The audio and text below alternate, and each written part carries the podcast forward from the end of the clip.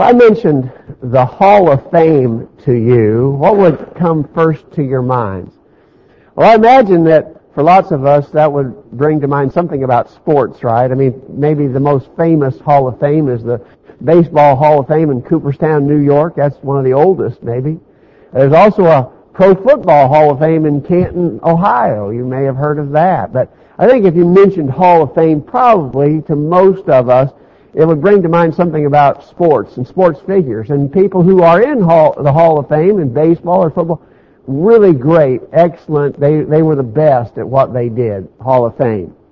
But actually there are other kinds of Hall of Fame uh, uh, to which people are named. For instance, there are different business groups have a Hall of Fame about this kind of business or another. Journalists have a Hall of Fame of this sort or another.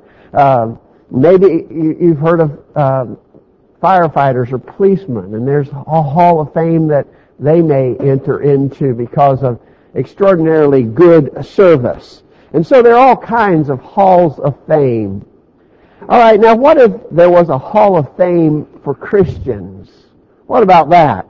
Uh, now we're not talking about Bible characters. but There would obviously be a whole lot of Bible characters who deserve to be in the Hall of Fame for Christians. Uh, we're not talking about them. I'm thinking about Christians of today. So there's, there's going to be a Hall of Fame for Christians today. And you are on the nominating committee. Who are you going to nominate to the Christian Hall of Fame. I, I imagine that most of us can think of someone that we have known, someone in our acquaintance, someone who was a really strong and powerful and positive influence for us in our lives as we've tried to live the Christian life. They were just excellent Christians. The people that you have in mind, the people that I have in mind. People who were just excellent Christians. They, they were very good, uh, knowledgeable Bible students and they put it into practice in their daily lives. They lived really wonderful examples before others. Uh, their devotion, their commitment, their zeal was evident to all. And I think hopefully you can remember people like that in your life as I can, and they were really wonderful people. You know the word that describes all of that that we were just trying to explain? The word that describes all of that is the word virtue. And we want to talk about virtue in our study this morning and hope that we can gain some insights to what the word means and how that we might uh, gain more and more in the characteristic of virtue. That will be our study this morning. We stop here for just a moment to thank you all for being here. Uh, we had a kind of a wintry day a week ago, and now we have an almost spring-like day. Our weather is gorgeous in Middle Tennessee on this Lord's Day, and we're privileged to be able to come together this day to honor and glorify Him who made it all, who, who created this world and the physical universe in which we live uh, as a, a powerful manifestation of His power, but also a sign of His uh, great benevolent attitude toward us. He blesses us in so many ways in this physical world and especially in the spiritual world. God uh, is so good to us. We praise Him. We glorify Him. We, we pray that He'll be honored by the time that we spend together in worship today. Alright, so we want to talk about virtue. And you notice this phrase, giving all diligence, add to your faith virtue. That phrase, of course, comes from the text that Mark read for us earlier from 2 Peter chapter 1, beginning verse 5. Uh, the so-called Christian graces. We won't take time to read all of those, but notice that they are things we are supposed to increase in. Besides all this, giving all diligence, add to your faith virtue, to virtue knowledge, knowledge temperance, and so on it goes. Here's the expression, giving all diligence, add to your faith virtue. And so virtue is important. Uh, virtue is something that we need. Uh, what is it? What is virtue specifically? Well, if we were looking for a definition, if we were looking for a definition, Thayer says that virtue is a word of very wide signification in Greek writing. Any excellence of a person in body or mind, or of a thing of eminent endowment, property, or quality. Stop there for a minute. Thayer says that this is really a broad term that could be applied to anything. It could be applied to a person who has a great, strong physical body, like an athlete, or it could be applied to someone who has a very sharp mind, a, a, a good student in one way or another. The word is applied to such persons who are really, really good at something. They are excellent in whatever they are seeking to achieve. All right. So uh, Thayer says it's a broad word, but basically speaking, it denotes somebody who is excellent in one way or another. Then he goes on to say, in an ethical sense, it denotes moral goodness or excellence. And so when the word is used uh, in a spiritual sense, and, and honestly, that's almost the exclusive way we use it today. Back then it would have been used in broader sense. We use it almost exclusively to speak of spiritual things today, and it is moral goodness or excellence. That's what virtue means. Another commentator by the name of Caffin said it is courage, a resolute determination to do what is right, steadfast strength of will to choose always the good part. I think that's a, a really well stated definition as well. So virtue, have you got the meaning of it? Virtue, if you were going to maybe use one word synonym, virtue is excellence. It suggests someone who is outstanding in what they're trying to, to do. And in regards to us, as we serve God, if we have virtue, it means we're striving for excellence, to be the best that we can be when it comes to serving God. The Army used to have a, an ad campaign. I don't think they use it anymore, but the Army used to have an ad campaign in which they said, be the best that you can be. Well, in regards to serving God, that ought to be our goal, to be the best that we can be. And in that sense, we would be displaying virtue. Now, back to the Hall of Fame considerations earlier. Is virtue just something for those really extraordinary Christians that we hold in our minds as just being so outstanding in our memory? Is it just for them, just for those really exceptional Christians? They are the virtue ones? No, if you notice here, this is something that is expected of us all. In fact, it is a command for us to possess virtue, to be excellent in our service to God. Uh, we're going to talk a little bit more about that uh, a, a little bit later in the lesson. But understand, this is not something that you have an option about. You, you can't say, well, that guy chooses to be a man of virtue. I, I'm not. I'm not a man of virtue. No, I don't have that option, do I? We're all expected to be people of virtue. All right, let's just make some observations about this. First of all, notice that virtue is to be added to faith. Giving all diligence, add to your faith virtue. And that being the case, faith comes first. And we add virtue to faith.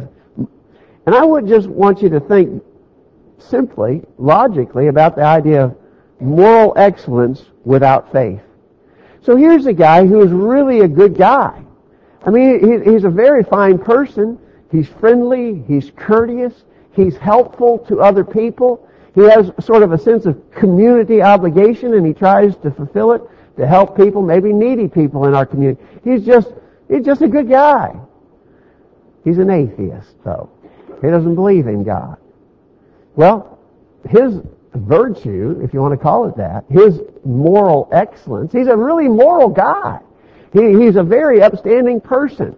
You know, he, he, he's a, he's faithful to his wife. He, he tries to uh, do his duty toward his children. Uh, he's the kind of neighbor that you'd really like to have a neighbor like him. He's a good neighbor. He's a, he's a hard worker on the job. He's just really a fine moral person. But he doesn't even believe in God. That's not going to get him anywhere, is it? moral excellence is necessary. As we said, it's commanded of us all. But it's got to be moral excellence that is based upon uh, a saving faith in the, in the Lord. And so, moral excellence without faith is useless. We use, and we use the word useless there, by the way, of course, in the sense of there's no eternal or real spiritual value to living a moral life unless you base it upon your faith in God and His Word. Now, another observation to make along that same line is to make this. The proper standard whereby we determine virtue is the Word of God. What is excellence? How, what should we do to be excellent servants of God? What should we do to be virtuous? Well, we gotta, we gotta make that determination upon what God says. We can't dream that up on our own. We can't set up our own standards and say, well, you gotta do this, this, and this, and, and we, we've, we've put our heads together and we've made a list of things that you must do if you're to have virtue. It's not up to us, right? God's Word is the standard that measures virtue. In 2 Timothy chapter 3, beginning verse 16, all scripture is given by inspiration of God, is profitable for doctrine, for reproof, for correction, for instruction in righteousness, that the man of God may be perfect, truly furnished unto all good works. We reference this passage an awful lot, as you well know, uh, and there's a lot of things to be learned from it. But here we just want to emphasize that it is, if it is something good that you need to do, God has revealed that. Uh, it's not up to us to invent good things. We're not the ones who decide what's good and what's not good. God has revealed that to us. This passage is a passage that talks about inspiration.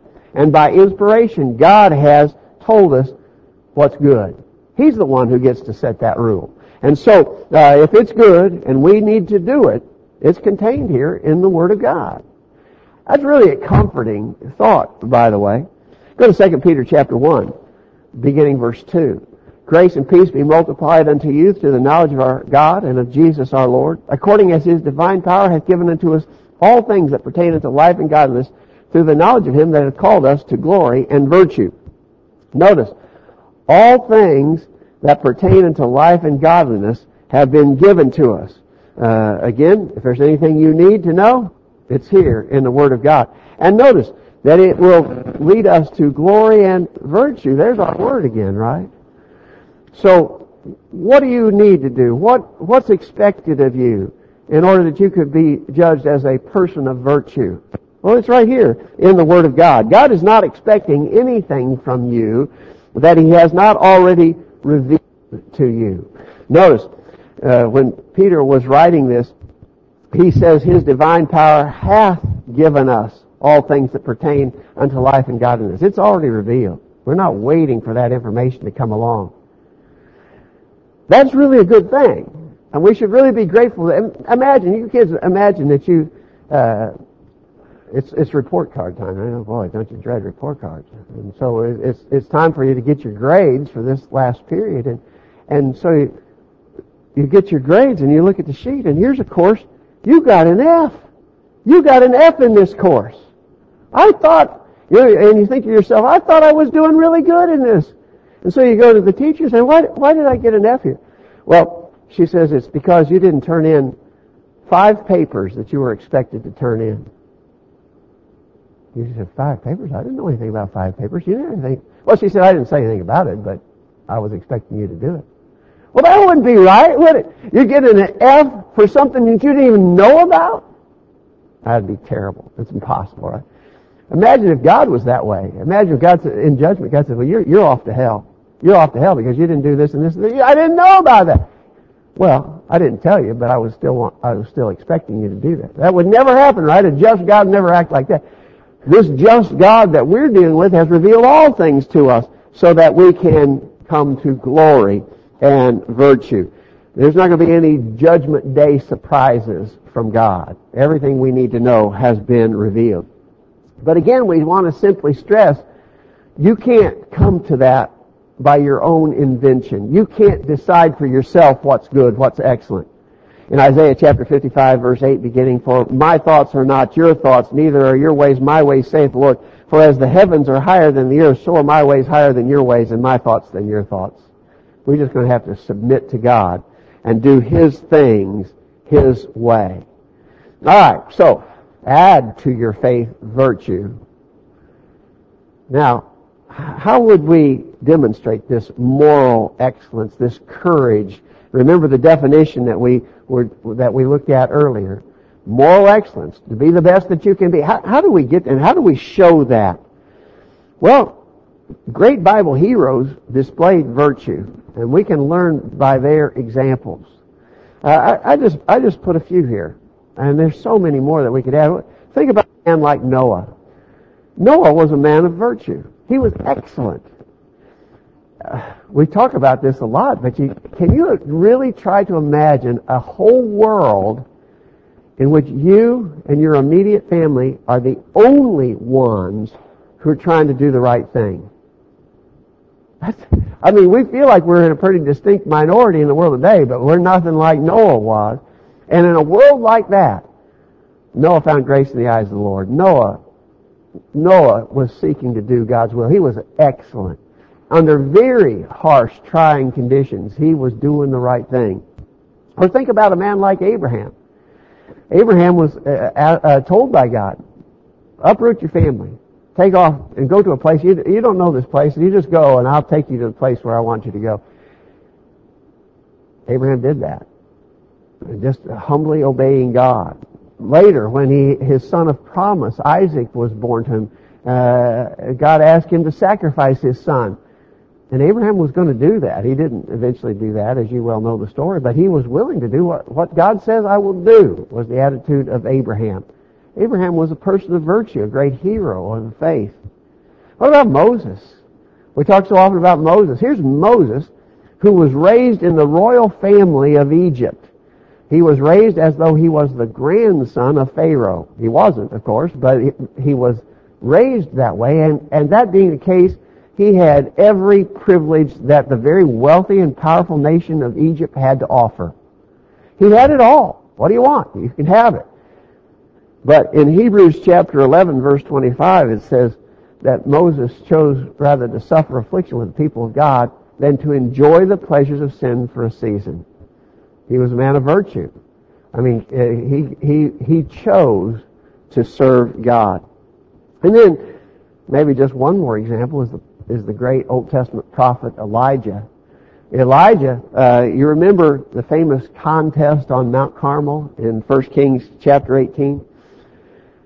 Elijah, a man alone, stood up before 450 prophets of Baal. But the text also mentions another 400 prophets of the groves. And so there were 850 on that side and Elijah on this side. And then on top of that, the, all the people of Israel just standing around with their hands in their pockets. They wouldn't take a stand. They wouldn't stand with Elijah. And so they just, they wouldn't, they weren't backing him. They weren't supporting him. They were just kind of observing.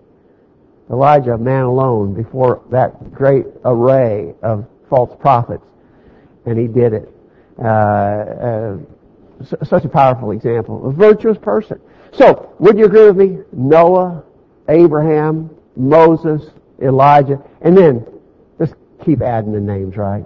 There's more and more from the Old Testament uh, who were virtuous people, excellent in service to God. Excellent. That's the word, right? That's the word we want to really stress. Excellence in service to God. They were virtuous.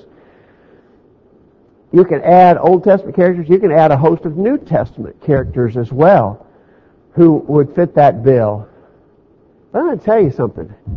It might be a little bit hard uh, to relate to someone like Noah Abraham, Moses, or Elijah, because typically we don't find ourselves in those kinds of confrontations and, and with those kinds of challenges placed before us.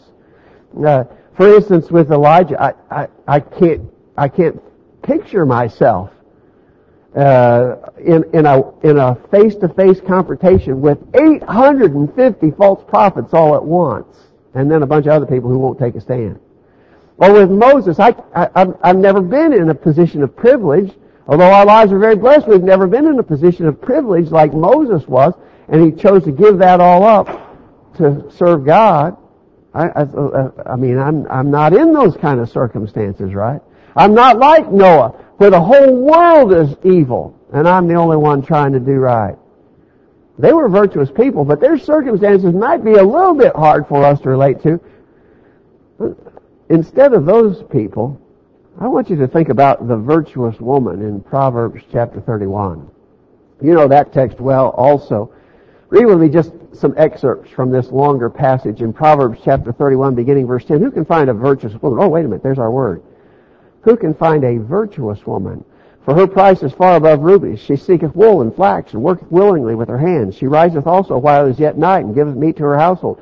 She's not afraid of the snow for her household, for all her household are clothed with scarlet. She looketh well to the ways of her husband, and eateth not the bread of idleness.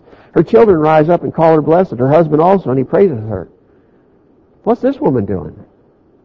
Well, this woman is just fulfilling the everyday duties of a wife and mother, right? She's, she's not confronting 850 false prophets on Mount Carmel. She's not building an ark like Noah did. Uh, she's not up on a mountain about to sacrifice her children like Abraham was about ready to sacrifice Isaac. What's she doing? She's just doing her work, her God-assigned role. She's, she's fulfilling her, all of her duties in everyday life as a, a wife and mother. Notice, many daughters have done virtuously, but thou excellest them all. Do you get it? When we do our best, right where we are, wherever we are, when we do our best to fulfill the role that we're in, in God's service and in His kingdom, we are manifesting virtue. I think, I don't know about you, but it seems to me this is, this is maybe closer to home, isn't it? I love to talk about Noah and Abraham and Moses and Elijah. But I tell you what, this brings it closer to home, doesn't it? The virtuous woman of Proverbs 30. She was virtuous. She was doing her best. She was being excellent where she was with what she had, with what was expected of her. And that's what we've got to do. We've got to do our very best where we are, whatever comes our way. Think about the virtuous woman of Proverbs 31. And then one final point to make, and it is this, that we should never imagine that we have fully arrived in the matter of virtue. This is not one of those things where you can check it off and say, okay, I got that, I did that, I'm, I'm okay on that one. This is not like that. Let, let me take you back to the text again that Mark read for us at the very start. In 2 Peter chapter 1 verse 5, giving all diligence, add to your faith virtue. There's our word. But I want you to concentrate right here on the word add. Add to your faith virtue. Well, I don't know about you guys. I don't know about you students. I, you know, English was never my favorite subject. but I know, and I think you know, that's a verb, right? the word add is a verb. You're supposed to add something. You're supposed to do something. Well, uh, so adding something to do. A little bit of Greek. We're not great Greek scholars here, but a little bit of Greek might help. The, the, the word here in the Greek is the aorist tense and the imperative mood. Okay, that, if that doesn't that doesn't help you. Imperative mood means it's a command. You have to. We were talking about that earlier. This is not just for a handful of really top-notch Christians who are expected to be virtuous. This is for us all. And so, add to your faith virtue. The word add is in the imperative mood, which says you have to do it. It's a command. It's not optional. You are required to be the best that you can be. So it's imperative mood. It's aorist tense the aorist tense in Greek was something that meant it's never fully accomplished. It's never really done. Uh, it never stops. Uh, it's a requirement without bounds or limitations. So you're commanded to do it and you never fully achieve it. There's always more that you can do. That's what this word add means, okay? And so that being the case, I can never as I said earlier, I can never say, well, I've done it. I've made it. I'm there. I'm, I'm, I have virtue. I don't have to work on that one anymore. I'll go on to something else. No. This is something you keep working on. You, and, and if you're viewing it right, you're going to keep working on it for the rest of your life. To be the best that you can be as a servant of God. Look how Paul approached this. You know this text too. Philippians chapter 3. Here, here's Paul. When you talk about a man of virtue, Paul's got to be on that list for sure, right? But notice what he thought. Not as though I had already attained, either were already perfect, but I follow after, if that I may apprehend that for which also I am apprehended of Christ Jesus. Brethren, I count not myself to have apprehended, but this one thing I do, forgetting those things which are behind and reaching forth to those things which are before, I press for the prize of the high calling of God in Christ Jesus. Paul said, I'm not there yet. And I keep pressing on. And certainly that needs to be indicative of all of us. We have not arrived. We are not there yet. And as long as we're breathing air, we got to keep working on developing virtue to be the best that we can be. Excellent in service to God. Virtue. I hope that study is an encouragement to us all to keep trying to be better and better as we serve the Lord. It's what He deserves from us, and it's what's expected of us. What's your situation this morning? Our lesson has been for those of us who are Christians already. And so we'll speak to you first as we're about to sing this song of invitation. Have you been working hard to be the best that you can be in service to God? It, it might be that you'd have to honestly answer no. And I, have been, I've been letting down and I haven't been getting the job done like it's expected of me. If that's the case, could we just simply beg you to start, start anew? Get back on the right track? Uh, repent of your sins, confess your faith, or confess your sins as needed, and pray for forgiveness. So that's what we do as Christians. When we haven't been living up to what's expected, we repent, confess as needed, and pray for forgiveness. If you need our help in that, let us know. We'd be glad to help you and pray with you and for you. If you're not a Christian yet, of course, that simple gospel plan of salvation is simply hear, believe, repent, confess, be baptized for the remission of sins. If you're in need of our help in making your life right with God in any way, let us know while we stand and sing this song.